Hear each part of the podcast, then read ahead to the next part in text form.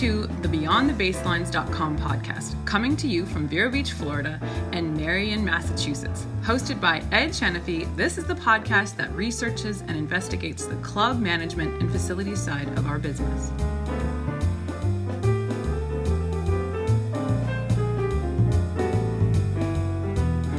Hello, welcome to the BeyondTheBaselines.com podcast. I'm Ed Shanaphy, your host, and each time we take to the air, it's indeed a pleasure to bring you the news and the views from the private members club industry. Imagine having only four and a half years of experience in hospitality, and then, after an eight month search, landing the club manager role at Winged Foot, perhaps the most storied golf club in our nation. Yes, he started at 32, and when the president asked him, Aren't you a little young for this job?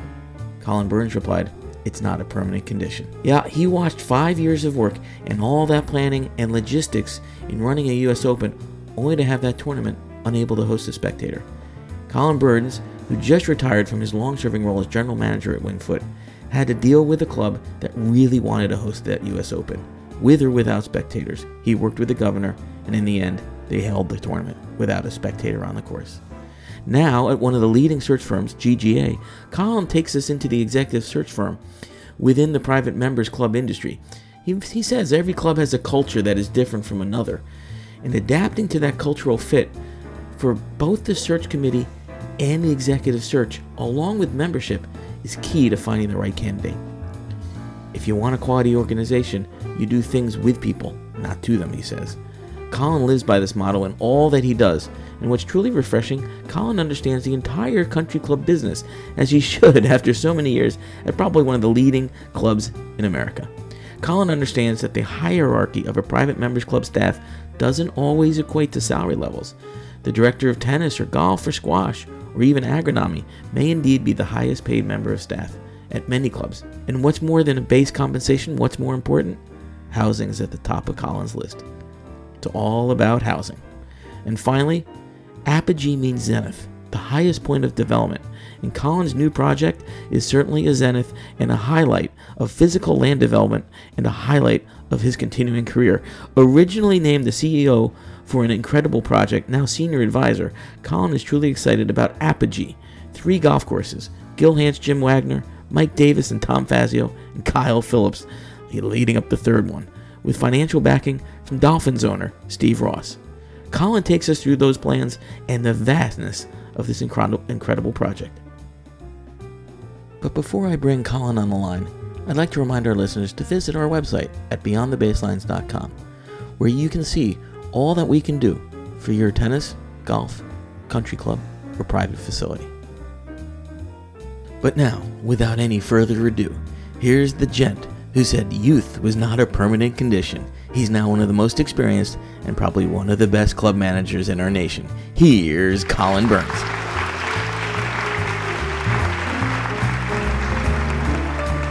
Hey, folks, welcome to the BeyondTheBaselines.com podcast. I'm here with Colin Burns, who was the general manager at uh, the illustrious Winged Foot. Uh, seven U.S. Opens. That's an amazing record. Seven U.S. Opens. Welcome, Colin. How are you? And great to have you here. Ed, thanks for having me. What a thrill it is. I'm, I'm uh, you know, it's it's as you said earlier. We were talking offline. We have so many mutual friends, and so uh, it's a pleasure to be uh, with you today. Well, thanks. Um, I was just looking at the history of Winged Foot. Seven U.S. Opens. You were there. Um, I just see that they've announced the 2028 U.S. Open is going to be at Winged Foot. I'm obviously you were part of those discussions. You saw Bryson DeChambeau in the middle of COVID win it there. I think it was with no one around, right? Um, kind of an odd tournament. Take us through how you got to Wingfoot, how you dealt with all those U.S. Open tournaments. Uh, we want to hear your story. Take us through the how you got into club management. Well, you know, and thank you for asking about sort of the journey because it really was interesting when you think about it. I, and I do. I, I, I look back on it often and think, how did I end up at Wingfoot? You know, I never even considered uh, club management. Um, my family owned a restaurant um, in Clifton, New Jersey, where uh, Bruce Willis, who's now suffering terribly, uh, worked uh, for four years. Uh, we had a line of um, future unemployed actors and actresses that walked down the hill from Montclair State, where Bruce was. And so I grew up in the restaurant business, four brothers, a very successful establishment. And we were members at North Jersey, Hackensack, Glen Ridge. My father was an avid golfer, never even considered it. Long story short, I end up in Atlantic City, where a cousin of mine was uh, doing a lot of um, uh, casino licensing work. Uh, it was brand new. Resorts International had just come online. Uh, I work. I end up at the Claridge. I start working with a gentleman named uh, Tony Darrow. Tony Darrow, you would know from Goodfellas, um, famous scene where Joe Pesci breaks the bottle over his head. Um, very again, I'll try to shorten this up. Um, Tony Darrow does That's at great. the time was doing a lot of work at Plandome Country Club, this fabulous place where I'm still in touch with all the guys um, in Manhasset, Long Island. We used to refer to it as the Knights of Columbus with a golf course. It was the, the greatest group of guys who knew they really knew how to have fun. And uh, so Tony Darrow did a celebrity tournament. One day he calls me up. I'm, I'm, i worked in Atlantic City with him for four days. There's a club job available at a place called Plandome. I said, Tony, I never even thought about it. And at 28 years old, I was hired as the, G- the general manager at Plandome Country Club. And Ed, it was the best first job you could ever have. When I tell you, it was it was joyous. They loved the club. Wall Street was booming. Um, and what year was this? What year? Give us a year. I, I, I got there in 1987. Okay. So I was there for four and a half years. And fortunately, you know, I made some contacts um, within the club community, some of them at Wingfoot Golf Club. And so um, I uh, somebody told me about the the Wingfoot job was available. I applied, and I applied in uh, March of '91, and I finally was able to land the job in October of '91. So it was a long process. I wow. think they were they were very skeptical of a guy who was uh, so young at the time. I was 32 mm-hmm. years old, and it's funny. I remember telling the uh, uh, the club president at the time. You know, he expressed some concern about my age. He said, "Aren't you a little young for the job?" And I said, "You know what? This is not a permanent condition." I said, "If you give me, I said, if you give me enough time, I won't be that young." And so, uh, anyway, it was it was just a, a, fabulous 31 years. You know, you mentioned the the, the majors uh, that were held while I was there. So the 1997 PGA Championship, 2006 U.S. Open, and the 2020 U.S. Open, the four ball championship, and then the um, 2016. I'm sorry, the t- 2004 U.S. Amateur and the 2016 four ball championship. Um, and they were each one of them was so unique. Each one of them had different demands. Um, and naturally, 2020 will be remembered for the U.S. Open without any spectators. Um, so imagine we had planned five years, worked very hard at getting the logistics right, uh, making sure the member experience is exactly what we wanted it to be. Uh, we had the logistics, I think, down pat. I mean, we were really very prepared. And then March 13th, we were on a call. COVID was happening. I mean, the epicenter was just four miles away in New Rochelle, right across right. from Montreal and so uh, we made we made a, a call at that point to not start building the tents because we knew we would end up basically with a ghost city of tents and dead turf. And so we pulled the plug on it. And then we went back to the governor's office and continued to submit plans that we thought would be acceptable so we had our eye on the memorial we wanted to see what they were doing you know we were talking uh, indirectly with the folks at augusta national uh, wanting to know where they were going to schedule the Masters, and so we it was like this this this puzzle we were trying to put together, but we didn't know exactly where all the pieces were. And eventually, we got the pieces together, and we were offered the September date, and we took it immediately. I think we would have taken a January date if it was offered. I mean, we wanted to we wanted to host that U.S. Open. Right. It, you know, it's a special time. I, I, I, as you were just talking about that, I remember how golf to me on the TV changed because you could see the courses, you could see the design, right? There's there's DeChambeau coming up the 18th. There was you could see the clubhouse. Normally you have tents. I mean, you can see parts of the clubhouse, but you could see the whole course as it was designed to be seen. Did that make a what? tell us what you thought about that. That's so fascinating. The calls that we were receiving from around the world, friends who were in everywhere from South Africa to Japan, wherever it was, saying, "Oh my gosh, we never realized how beautiful the club." You know, people who had not been there, people who had right. only seen it on television, and and for us, it was it was really, um, I mean, it was a magnificent pre- presentation. Uh, NBC naturally did a, it did a great job, but being able to view the clubhouse, the grounds, the design, the A.W. Tillinghast, you know, designs where exactly the shape of the holes, uh, you could see the, the, you know the the greens properly. Um, but what's interesting that that sort of had uh, not sort of it had a direct impact on future U.S. Open hosts who said to me, um, and you know some of them, the Shinnecocks and, and others, mm-hmm. and said, "Oh, we want one of those." well, one of those is okay, except financially, uh, it doesn't quite work out as well as when right. you have spectators. But it really did show it showcased the club like like never before since the, since that first opened, perhaps in in '29 when there were no tents. You know, I and, and speaking about the history of golf at Winged Foot, I, I did a little research before I got online with you, and your head golf pro won the Masters in 1948. I I wanted to, to tell our listeners how rare that would be. I mean, we we we I, I forget his name, but we had a, a gentleman at the Masters who was a, a, a teaching pro who got pretty far, I think, this year. Um, but to have your golf pro at Winged Foot win the Masters in 1948 and then host a, a U.S. Open without spectators in in tw- was it 2020? It, it, it, was like going back in history, wasn't it? It really was. I mean, we we were, and and by the way, it would have been nice to have some people, right? But but we just couldn't. That was the mandate from the governor's office, and we accepted it. Um, we had 450 member volunteers, um, um, and it was very strict. Ed, you know the the the COVID protocols at that point were at their very height. That's right. Uh, had to set up a testing center over by um, in Westchester County, um, and um, so we had to at Rye Playland.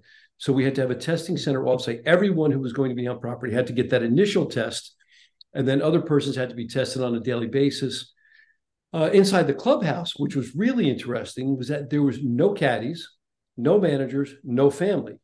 So there were maybe a dozen employees and all the players. This this gorgeous, you know, uh, clubhouse, 600 lockers, and so there we were having breakfast with with with Adam Scott and sitting having lunch with Matt Fitzpatrick because there was you know there were only a few of us, handful of us that were permitted in the clubhouse. We had all we were being tested regularly, and um, so the whole thing is really very surreal.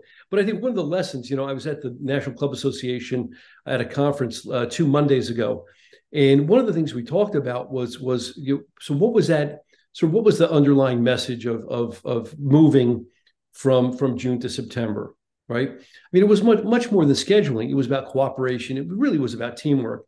When you think about us, the USGA, all the vendors involved, having to unwind 40 refunding 45,000 tickets, refunding all the member tickets, the hotel rooms, the parking lots, and all of it being done in such good spirit. Ed, there was never a time where we where we prioritized golf over the safety and, and, and, frankly, in terms of context, what was going on around us. I mean, the ambulance ambulances were going nonstop. You're watching the news every night. You're seeing the, these horrific scenes of hospitals and and refrigerated 18 wheelers and body bags, and you're oh. thinking, you know what? Okay, let's let's remember, it's just golf.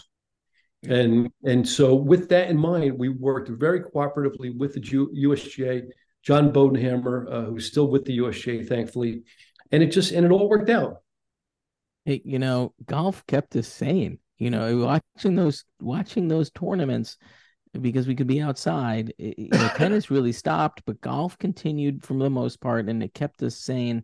You were part of that, and it, it was a special U.S. Open. We'll never forget it. Never. Well, thank you. You know, it, it's funny. That was one of the motivating factors is that we kept saying, you know, and this may sound a little bit, I don't know, sort of um, uh, faux patriotic, but it's it's not meant to be. We really felt that that America needed these outdoor sports, right? We needed the NFL to resume. We needed golf to continue. And you know, that's one of the things, you know, if, if you're an industry insider, I think you really appreciated the value that golf brought, not just watching, but playing during that COVID period. And when you you think about it, I mean, the the the, the sanity that it brought to people, the, the mental health that it brought to people. Right. I mean, we we were as busy as we've ever been. I mean, families, you know, we had, we turned, it's funny, we turned the terrace into what looked almost like a drive up, uh, like a McDonald's of sorts. You know, you had, you come to one window, you had to stay outside. And so you'd come up to one window at the grill room, you get drinks, another window, you got food. But we, we were constantly evolving, changing. Communications became, we became, and that's why Caroline Asuma, who, who hopefully we'll get to at some point, John, we will our dear friend and colleague at Waccabuc, um, we became experts at communication. It was every day. It was texting. It was the private Instagram accounts. It was videos. You know, we started doing these these homemade videos right. that the members absolutely loved. I mean, I'd never gotten responses like that because we had you know, the, the, the protocols were changing quickly. What's going on with the open? What's going on with with with with the club itself? And that's that's the key, right? You're still running a club, so you right. know you have a U.S. Open over here, and then you have a club that you're trying to run, and doing all that with COVID protocols, you know, constantly changing. At Beyond the Baselines, we have over 25 years of experience with management of private members clubs and boutique resorts. Whether it's finding the inefficiencies caused by the blurring of roles between management and board governance, managing a single department, or educating and mentoring a key employee, we have served the private members club industry like no other consultancy since 2007. Partnering with club governing bodies and working alongside management, we bring a team of highly specialized and experienced experienced associates for that personal touch and hands on management style to achieve long term goals with short term results. At Beyond the Baselines, we understand the traditions and importance of membership, but history and connections to a bygone era shouldn't inhibit growth. In fact, we believe they can be a catalyst for change. So please visit our website at beyondthebaselines.com or give us a call at 508 538 1288. That's 508 538 1288. 88. Hey, you bring up John Asuma. Uh, we'll talk briefly about John. He, you know, I grew up at Waccabuc. John's been there 30, 32, 34. I don't want to say how many years. Um, you look at the other other uh, GMs in your area, Guy D'Ambrosio uh, uh, uh, and Stanwich, and and for example, I work for um, Bill Roman up at Edgartown Yacht Club. You guys are all over 30 to 35 years.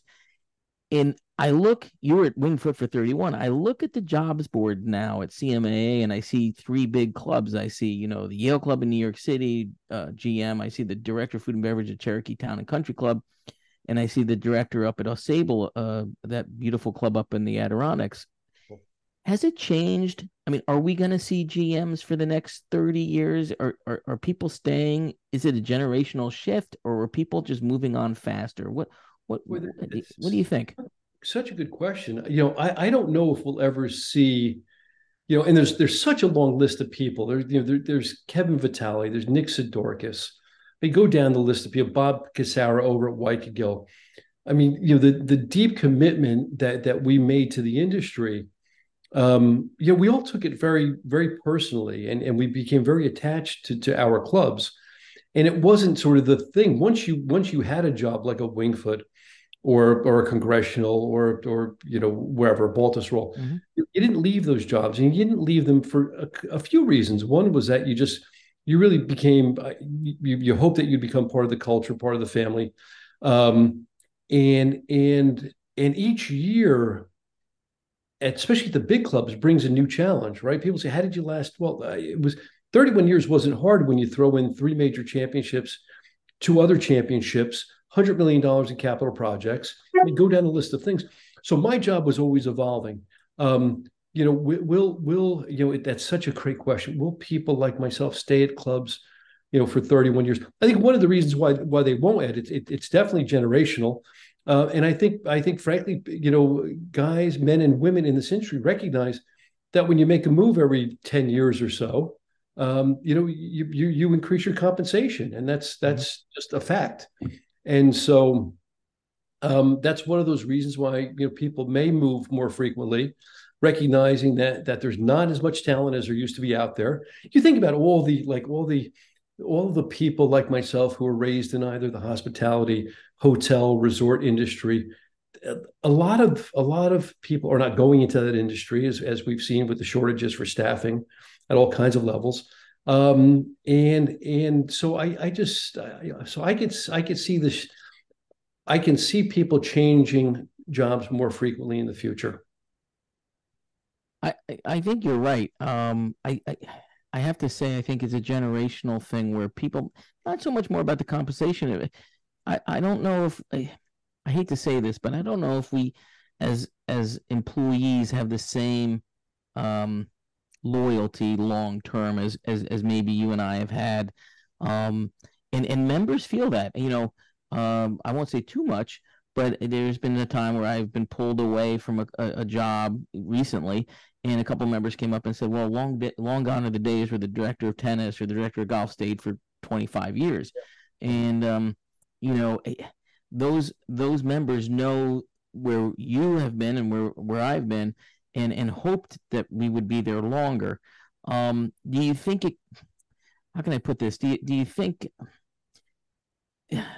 Do you think it could change back, or do you think it will get faster and faster, and that you will see GMs moving on a bit more than than the membership would like?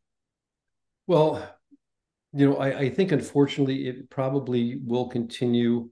Uh, maybe not. Look, if, here's here's some context. I mean, there was a period when when when the the the expectancy for a club manager GM was you know two and a half or three years.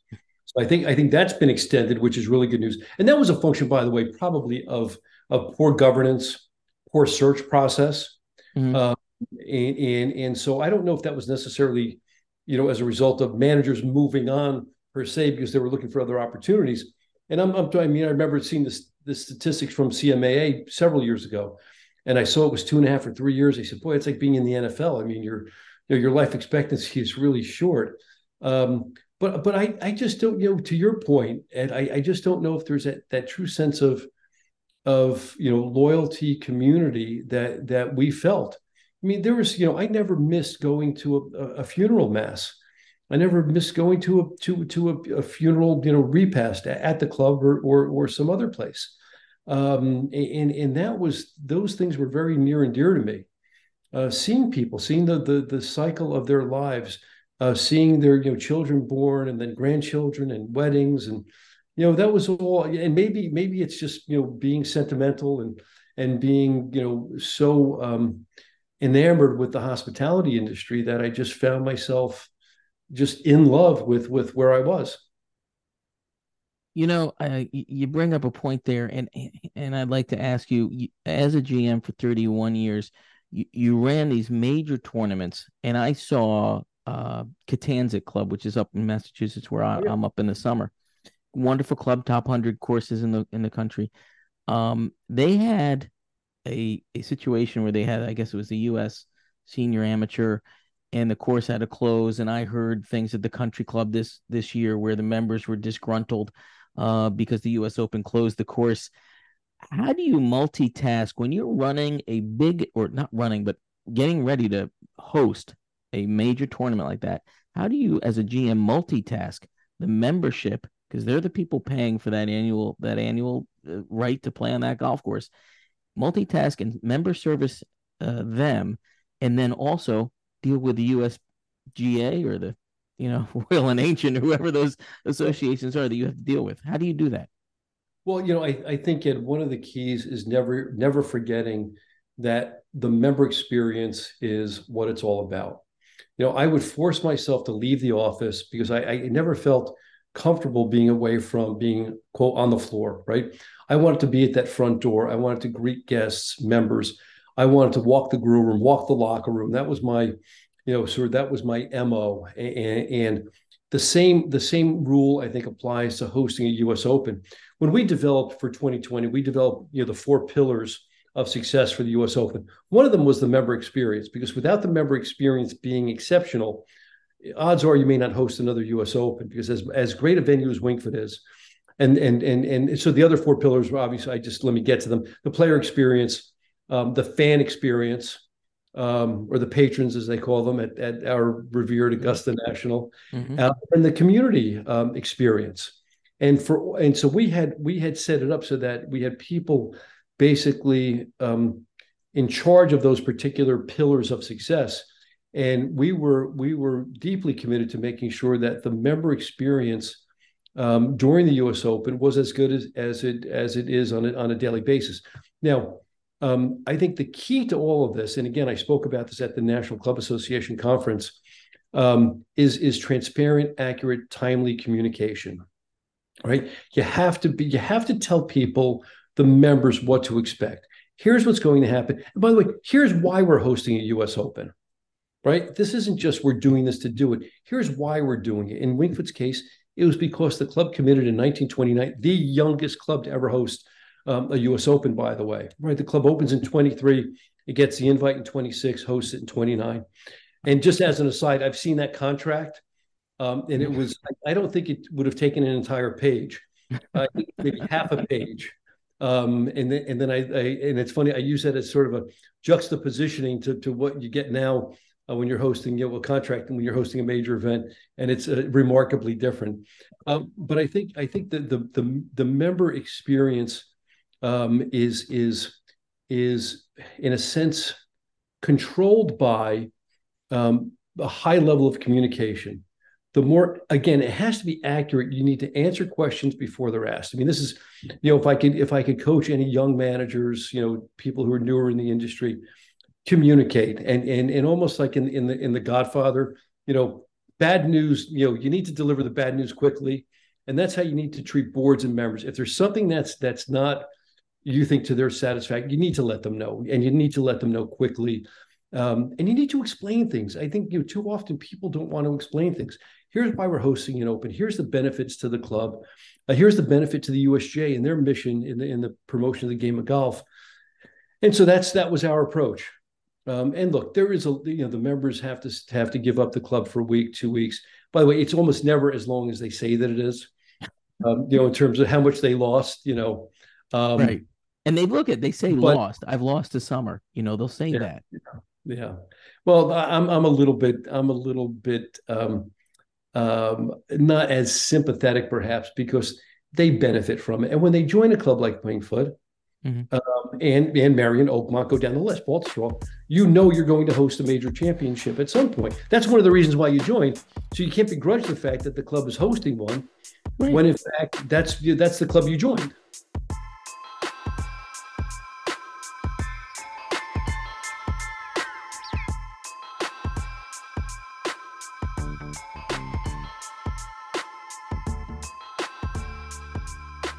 Now you're on the other side. Now you're at, at GGA um, Partners, and and you're running executive searches for general managers.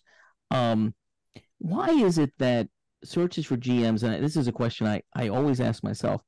Why is it so important that a GM candidate has gone through a clubhouse renovation? You know what I'm getting at. It's it's always a question like have you ever done a renovation of a golf course? Have you ever done a renovation of a clubhouse? Why is that such an important criteria for a, a GM candidate? Well, you know, it's a good question. I'm not sure exactly why it is that important. Um, I, I, think that you know the reason it comes up again, questioning whether or not it should rise that level of importance. I think the reason it comes up is, as you and I both know there's there's so much activity going on at clubs. I mean, clubs are just you know it's it's almost like an arms race now in terms of you know renovations that are being done. I mean, you look at you know Peacock and Lewis and and and and and and, and the others you know um, that that are out there doing work, whether it's Hart Howerton. I mean, it's just you know it's amazing. Uh, I think clubs were, were were very concerned pre-COVID, and all of a sudden COVID happened, and it's let's renovate.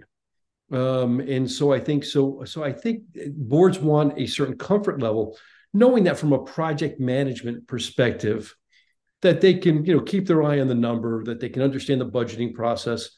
You know i don't think anyone's expecting a, a new gm to be a, a, project manager but i think they need to they, a board needs to be comfortable knowing that they can uh, work with the contractors understand the budgets under understanding how to manage that that budget. Um, so i think that's probably why it comes up ed. It's just there's there's so much going on. Uh, you know go, going back to the search process because colin you, you you're you you you're on both sides of the aisle, as they say in politics.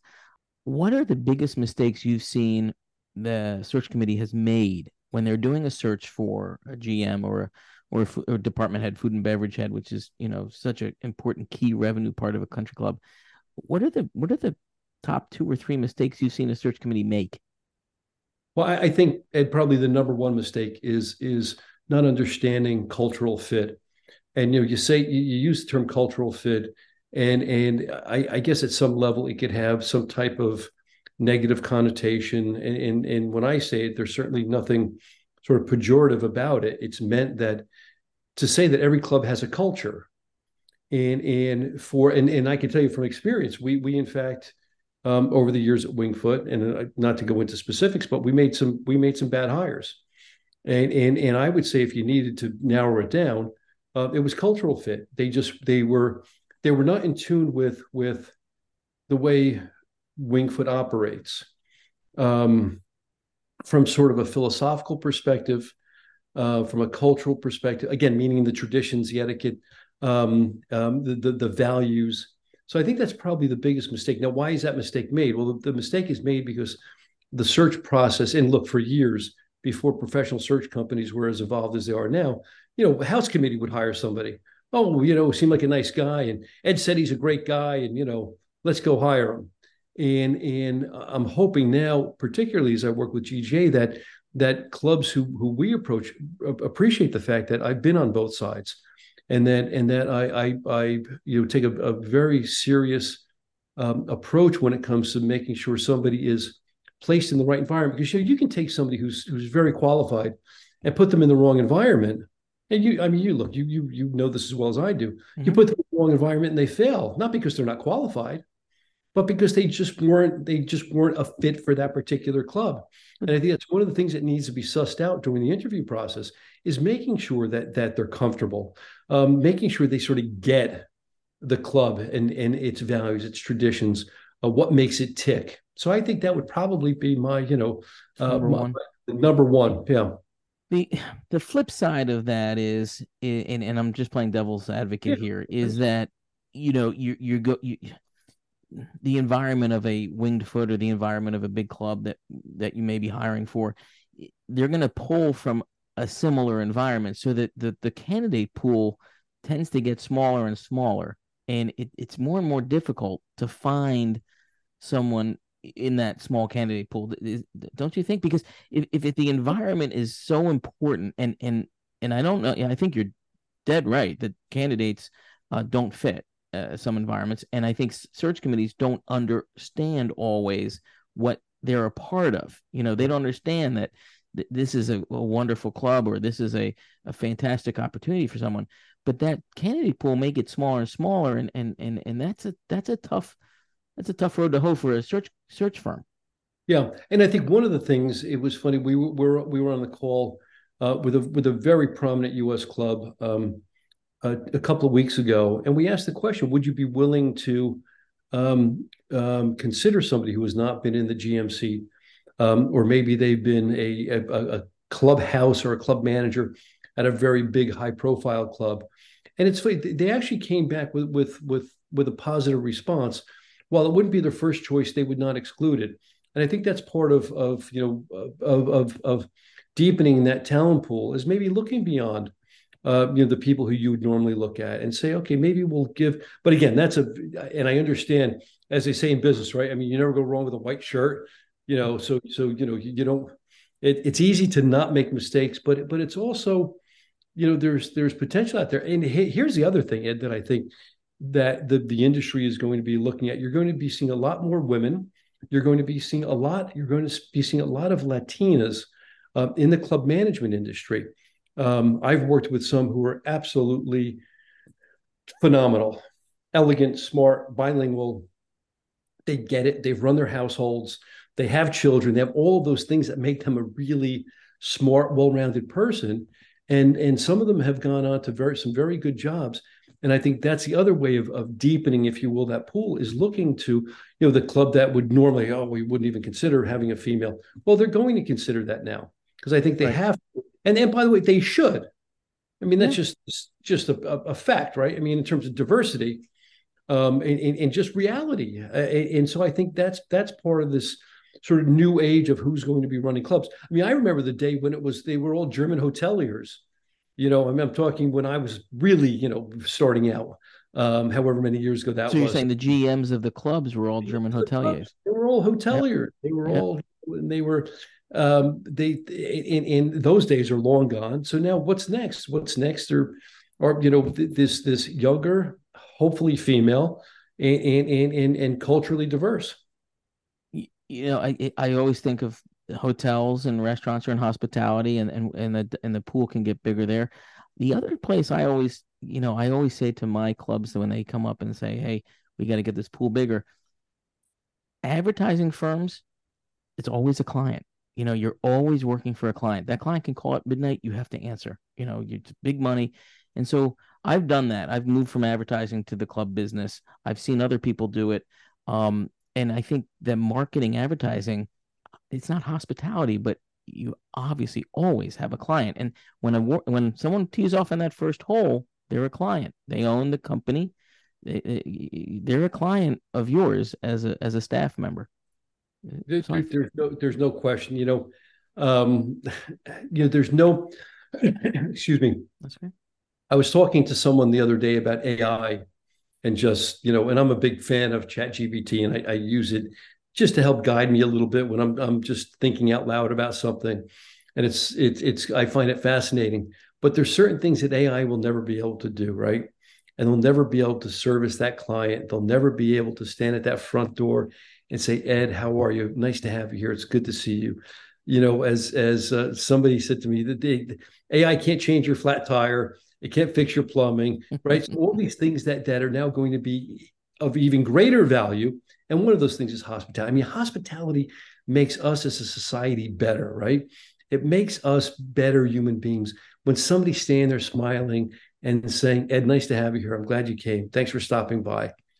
I mean, there's just something about what that does to the soul, right? The way it, it touches the soul when you're, you're having a meal and somebody comes over and they check on you. There's just something about that that's that's irreplaceable. Best directors of golf and the best directors of tennis and, and you know that's my side of this business. Yeah. not so much not yeah. so much the gm side but i've heard pied piper i've heard the happy clown. Yeah. front and center personable whoever it may be uh, they, they don't have to be the greatest instructor but if they entertain you and and they treat you as a as a client and as a member they're going to go a long way in this business. And i agree 100% Beyond the Baselines is the leading executive search firm for private members clubs and boutique resorts. From the kitchens to the courts, the practice tees to the waterfront, Beyond the Baselines is your partner to find the best in class employees for your club, facility, or resort. Whether you are a member owned club or a corporate hotel entity, we are the specialist for you in elite hospitality. It's not just the members that should feel loyalty to their club, it's the sense of loyalty combined with the pride of offering superior service and hospitality in every worker that makes a good club that much better. So find that right candidate with us today. Call us today at 508 538 1288 that's 508 538 1288 or visit us on the web at beyondthebaselines.com. Hey, how do we get I know you have to do this all the time with with with GGA and search searches. How do we is there a way we can regulate compensation packages better? I mean, it's different from club to club, department to department head. It's different. You know, if you if you look at the, the at, at, at the salaries of GMs from club to club. They vary so much, and the bonus structure is so different. Ah, can we ever regulate that? You know, I guess regulation is is um, is a loaded word, right? Um, but but you know, it, you know, I, it's funny. Um, I mean, I've looked at compensation packages. Uh, GGA does compensation surveys. I work with club benchmarking quite a bit, um, and that was what's funny. That was one of the things that at Winged Foot, as we became sort of more sophisticated in terms of governance and, and just and, and management, was you know uh, was understanding the marketplace. And and you know so a, cl- a, a, company like GGA doing a compensation survey or a club benchmarking very helpful to, to because you know, you don't want from I'll put on my sort of the governance hat is you, you don't want to be paying Colin or Ed way beyond the market right? Because that's that's that's just not it's not healthy.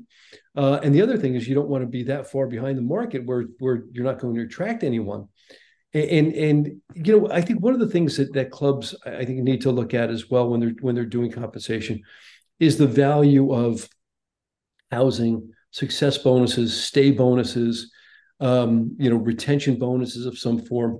I think for years it was always just you know here's base compensation. Um, bonuses by the way all over the place right? It could either be put your finger up to the wind and did ed do a good job this year or there's some measurable objectives. Uh, and even those get a little bit you know th- those those can always they're be subjective.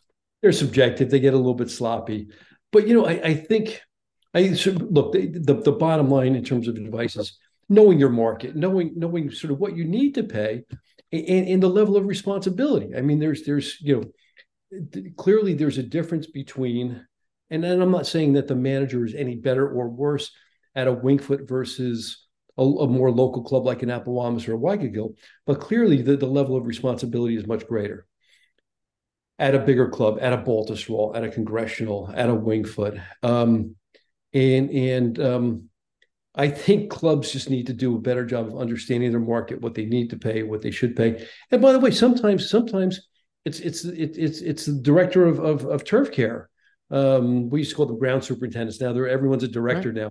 Yeah. You know, so um, and, and and and is it okay if they get paid more than the GM? Well, in certain cases, they probably should be. I mean, if that's the brand, and they're killing themselves seven days a week. Look, I'm the first one to recognize a guy like Steve Rabideau, who's at Winged Foot now, who absolutely, I mean, there, there are few people in the country. There's Paul Latshaw, there's you know junior, there's a few Paul Latshaw seniors, one of the guys I idolized. Um, but they deserve, those guys deserve every penny that they get. I mean, they don't, you know, they can't take a break. They can't do what, you know, and I can say this because I was, you know, I did it long enough. You know, GM can take a break. We can we can close the office door for a little bit. We can we can gather our thoughts. You know, the typical director of golf course operations, you know, the golf course superintendent, they don't get a break. The you know, grass keeps growing. grass keeps growing. Chemical chemical application uh, allowances keep changing. Right, what comes off market, uh, what's what's now regulated. Um, the weather. I mean, think about think about this year: nine nine rainy weekends in a row. Um, and mm-hmm. so, you know, and, and by the way, if, if a GM isn't comfortable with that, I think they really need to look long and hard at themselves because it shouldn't just be symbolic. Oh, I need to be paid more because. Well, no, that's that's to me, that's not an answer. You know, you get paid to do your job. Ed gets paid to do his job. And if Ed's job is in some ways more important than my job, then he should be compensated for that. I have several times educated boards and said, "Hey, you know, the director of squash." Now, I found something out in the last three years running a squash club that squash squash professionals make a lot more money than tennis pros, and and and and and, and oftentimes make more money than the golf pro. Um, right. And in many cases, the golf pro or the director of golf is the highest paid employee of a club, and a lot of times the the board has difficulty reasoning with that and and and coming to grips with that but it, it, if you can pitch it as you just did, um, they they'll, they'll come around in the end. But it, it it does. They're a little surprised sometimes when they see that final figure. Um, yeah. yeah. And I, I understand that because that's such a traditional mindset, and, I think that's the that's the you know that you know I think one of the mistakes I think clubs generally make is is the the absence of just good wholesome earnest communication. Ed, this is why we're doing this. This is why Colin is a squash pro. Is we feel his compensation should be here. It's not. It's not a negative reflection on you, it, it, as the GM. But but this is just the reality that we're a squash club, and and you know and and and and that's what makes us. That's our brand. And and I think that would take a lot of sting out of somebody either just finding out or or or or being told but not being told why Right. You know, there's a guy named Alfie Kohn who I who I, I met years ago. He's a Harvard Business Review writer. He's published a few books, and he he said to me, because I picked him up from the airport and dropped him off. He said, "Colin, remember we we engaged him to do a an educational seminar." He said, "If you remember nothing else, remember that if you want a quality organization, you do things with, not to people." He said, "Just remember that," and it has stuck. This is 25 years ago, and that has stuck with me. With, not to them. Hey, it leads me to my next question in a beautiful way. You're you, you're one of the best GMs ever. Okay, you've been at Winged Foot 31 years. How do you say no to a member? How do you do it? Do you do it? Do you say I'm going to find a way to say yes? No. Um, but if a member comes up and it's something you absolutely cannot do, how do you say no? And and how do you how do you live with that? Well, Ed, you know that that's one of the, the real difficulties, right? So so so my rule of thumb is I would have somebody else tell them. No, I'm just kidding. have somebody I like have, that one. have somebody who's your junior tell them, and then then the member comes back to me and I say, "Oh, Ed didn't know what he was talking about." no, I mean that that's one of those. I'm just being silly. Um, I, I think you know. Again, it comes back to to being honest with people. Um, if a mistake was made, you need to say, you know, Ed, I, I, look, I made a mistake. We thought this room was available for this particular evening, but it's not. And I apologize. Um, but I was I was okay with saying no. I didn't want to say no, and I, I, wanted to make sure the staff was was was fully aware of all the happenings at the club, so mistakes like that wouldn't be made. Um, but but the mistakes are made, and sometimes, and that's not quite saying no, but it's it, but it, it's recognizing you know the, the, the sort of bad news scenario.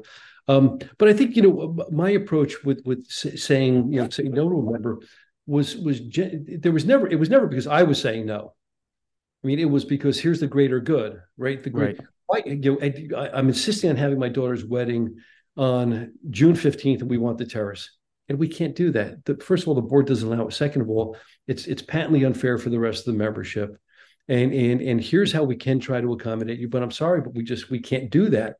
Um, and so it, it's tricky, but I think you can't hide from it. I think you need to to and again, you're not representing your personal feelings because you'd love to you'd love to say yes to everyone, but at times you know you have to say you have to say no to Ed so that the other 100 200 people who'd be affected um, uh, aren't aren't you know aren't affected by that decision. Um, never easy, but again, own it, um, talk about it, um, you know, be upfront. And look, I, will never forget at Plandome, 1987, 88, whenever it was, we had two. I just gotten there, so it was 87. There were two weddings booked on the same day, on the same day, and I I'm still in touch with with one of the families, and it was it was really upsetting. I thought I'd lost my job. Um, the previous manager had booked something. He didn't put it in the books. I went and booked something. I got a call from from uh, the mother of the bride of one of the brides from the halfway house, screaming, "You ruined my life!" And I put down the phone and I went, "Dear God, what just happened?" And and and but the lesson from that was, uh, we managed. We managed because people were nice. They were not mean spirited. They understood a mistake was made. We own the whole thing. We communicated to the entire membership about how we're going to do one in the afternoon, one in the evening. Um, and, and, so you did two on the same day. Did two on the same day. It was one of those things that would be a chapter in a book. I was uh, I was going to ask you if you're talking to the family that didn't get the wedding date or did get the wedding date. But you know it is, but we we we dealt with it as a team, and that's what made you know Plandome again, you know, certainly, a, a, a, so I, would say the quintessential local club where 90% of the members live within a mile, a very homogeneous environment um, they understood that a mistake was made and we had to close the entire day. We had to close for breakfast, lunch, and dinner. Um, we had, you know, we all hands. As a matter of fact, I'll never forget the grounds crew, guys from the grounds crew came in, helped us move in between. I mean, because we were we, we needed to make this happen. And when you do things, you know, you do things collectively like that, there's something really special about it. And I remember the the woman. I'll never. It's funny. Uh, the, the the mother of the bride was getting out of the car, and I'm standing there, and I had my tuxedo on. We had polished the floors. We we had rented a grand piano, put in the lobby. I had somebody playing it. We brought in these huge, huge ferns and palms because I wanted it to just be. This was for the evening wedding. And I heard her saying to her husband, "If I see one piece of paper on the ground, she was tough." and I'm standing there, and I'm a little bit thinner than I am now and I'm in my I'm in my tuxedo. And she looked up, she looked around, she saw the piano, she saw the palms, she saw the, the polished, waxed floor, and she said, You know, I love you. And I said, Thank you.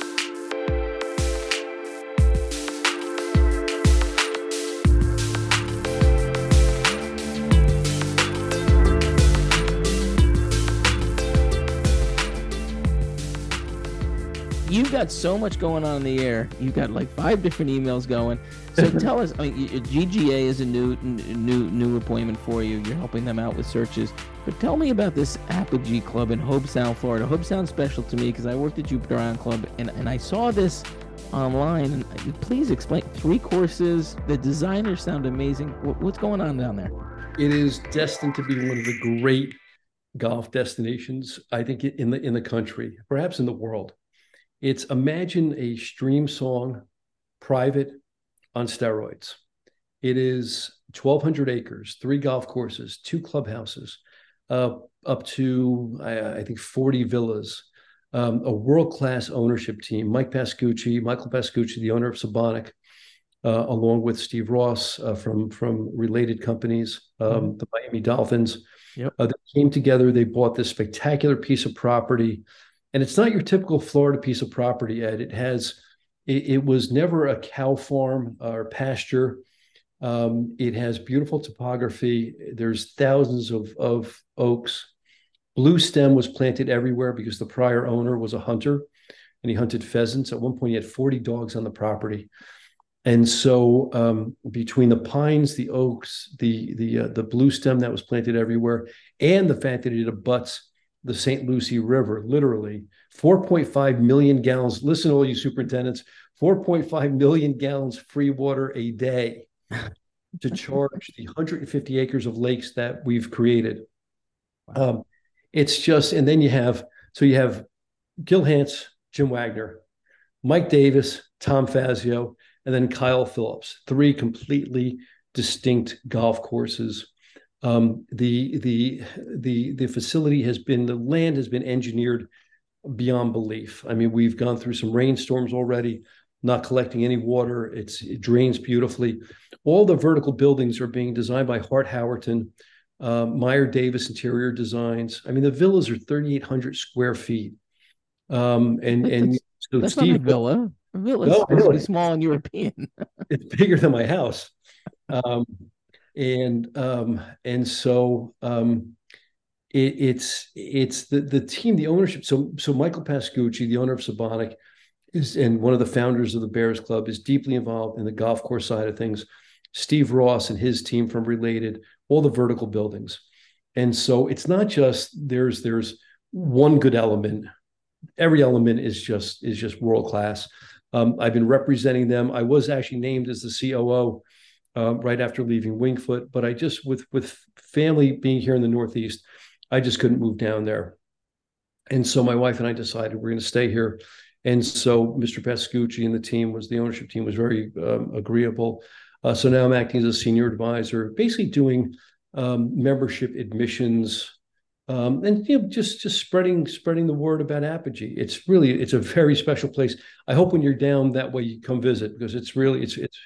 I mean, imagine I the the practice facility is 45 acres. The hitting area, right? The two so eight hitting bays, deck to deck, it's 400 yards. Smokes, that's big. So even you could hit driver. well, I, wish maybe in the day. my my driver goes about 180 now. You know, getting older. Yeah, um, I know. So so t- t- so it's in Hobe Sound, and yep. in you know, there's a lot of great courses down there. Medalist is there. Uh, yep. McArthur, uh, McArthur, the Jupiter Hills. Yep. Um, how how do you think of how do you get the competition? How are you going to compete with those guys? I mean, those guys have been there for a while. Is it just so great? Is it do you have to look at the price point for membership? How's that going to work? Well, it's a combination of things. First of all, the demand down there is absolutely um, through the roof. Um, there are Emerald Dunes, um, Old Palm. They have long waiting lists, mm-hmm. five and six years. Their price point is basically the same as as, as it is at Apogee. Um, and but we have such a collection of amenities that it's almost um, you know it, it's hard to deny the fact that this is going to be the superior uh, offering down there um, and so i think that's it Ed. you know if we didn't see if the ownership group didn't a believe in west palm which they do i mean steve ross is is attracting goldman sachs uh, you know, uh, you know fabulous retailers uh, all into that Rosemary Square area, which is just phenomenal. If you haven't been down there, um, that's where his headquarters is in West Palm. Uh, it's just it's a remarkable area. Uh, they're building out schools, the Pine School, which is sort of like a Hackley, Brunswick. Um, That they're helping, uh, they're they're they're working with the Pine School to build another school in that area. Um, so there's there's a lot going on there that's that indicates that that West Palm um, and that area is is going to continue growing for some time. Now, what's interesting is that is that a lot a lot of people are now staying full time. You know, so that's the that's the other thing. So you have a you have so you just add it all up, right? There's wait lists of five and six years. The price point is comparable. People we've spoken to realtors Ed who have said we've had clients not buy homes because they couldn't join a club. Correct. Um, yeah. And so and so it all adds up, and and we've been we've been very blessed. The first tranche of members um, of the membership um, basically closed out in 10 months. Wow. You can you see, know. I mean, you, you know, I grew up in Jupiter. I didn't grow up. I went to yeah. fifth grade there, fifth and sixth grade. My parents yeah. had a house there. And then I worked in Hobe Sound. And you can see, you know, Jupiter Tequesta is kind of the line of development. And then you get into Martin County and there's not a lot there. but you guys are banking on more being there. And oh yeah, I think you're right. I think you can yeah. see how Florida's growing. It's it's just growing north. It's it's going yeah. north. It's north um, and west, and it's it's well, we were look. There's nothing left in Palm Beach County. No, no space. Right? And so, and yes, there are other clubs being built uh, in that area, but we are fortunately because the relationship both Mr. Ross and Mr. Pascucci have with with Martin County, they're good citizens. They they're you know they do everything they're going to say. The approval process has been has been really um, um, uh, expeditious. I think one of the other things that is that it's not it's not a housing project, so there's no there's no homes for sale. So right. that's a difference, right? So Martin County looks at it and they say, well, you're not really, you're not increasing the population per se, so we don't have to worry about infrastructure, sewers, roads, all those things, schools. Yeah, they're, they're very careful about Bridge Road, Martin County. I know that because of the history, the history there. They're very careful. Yeah. So um, and and so anyway, so we've been we're we're we're doing everything, whether it's moving the gopher tortoises, whether it's you know maintaining the, the the native wetlands. I mean, this is all something that as an ownership group they've taken very seriously, and I think Martin County appreciates that. I will be down there. One of my favorite places is called Harry and the Natives. It's on the corner of Route oh, One and, and the bridge. I've been there. I've been there. Everyone knows Harry and the Natives. Yeah, I went hey, to you know to where's Hog Snapper. Hog Snapper, yeah, Hog Snapper. Yeah. Wow, Tequesta. That place is great. I love Tequesta. Tequesta is a cute little town. It hasn't been, you know, Palm Beach County has high rises. Yeah. Whereas where I am in Indian River County, we don't. We're, we're three three stories is as high as we can go, thirty four feet, I think. Um, yeah. But Martin County doesn't really have much yet. Yeah. And I think it's it, it can be really special if they're if they're careful. If if obviously they love you guys because you're not building 500, 700 homes. Okay. Um, but I think they can be really special because Hobe Sound, the beach is really already built up. It's all single family dwellings, so they can't really do much there. And I think it could be a really special place. Yeah, well, it's, it's um, going to be. You'll you'll see when you come down and visit. It's special. I can't wait, and and I can't wait to get up to Connecticut. Now, where are you in Connecticut up there? I'm in Greenwich. We're we're in, in Glenville, which we refer to affectionately as the cheap seats. Um, so we're you know it's not far from Port Chester. It's the first big the first exit as you're going up um, as you're going up the Merritt. Up the yeah. Merritt Parkway. Well, yeah. I'm going to come up there and I'm going to get uh, uh, John Asuma and you and, and and and me and maybe Matt Asuma, who's now friends of mine because he, he, he saw me in the industry. So I will make sure that we Let's meet somewhere that, in Greenwich. Uh, we yeah, will. Yeah. And yeah, cool. Thank you so much, Colin, for being here and and your time and and and relating to us all all that you did at Winged Foot, all that you did for the U.S. Open, and all that you're doing now. It's been a fantastic. Uh, uh, podcast episode. I'm really thankful for for you being here. Thank you for inviting me. I really appreciate it, and I look forward to seeing you in Connecticut.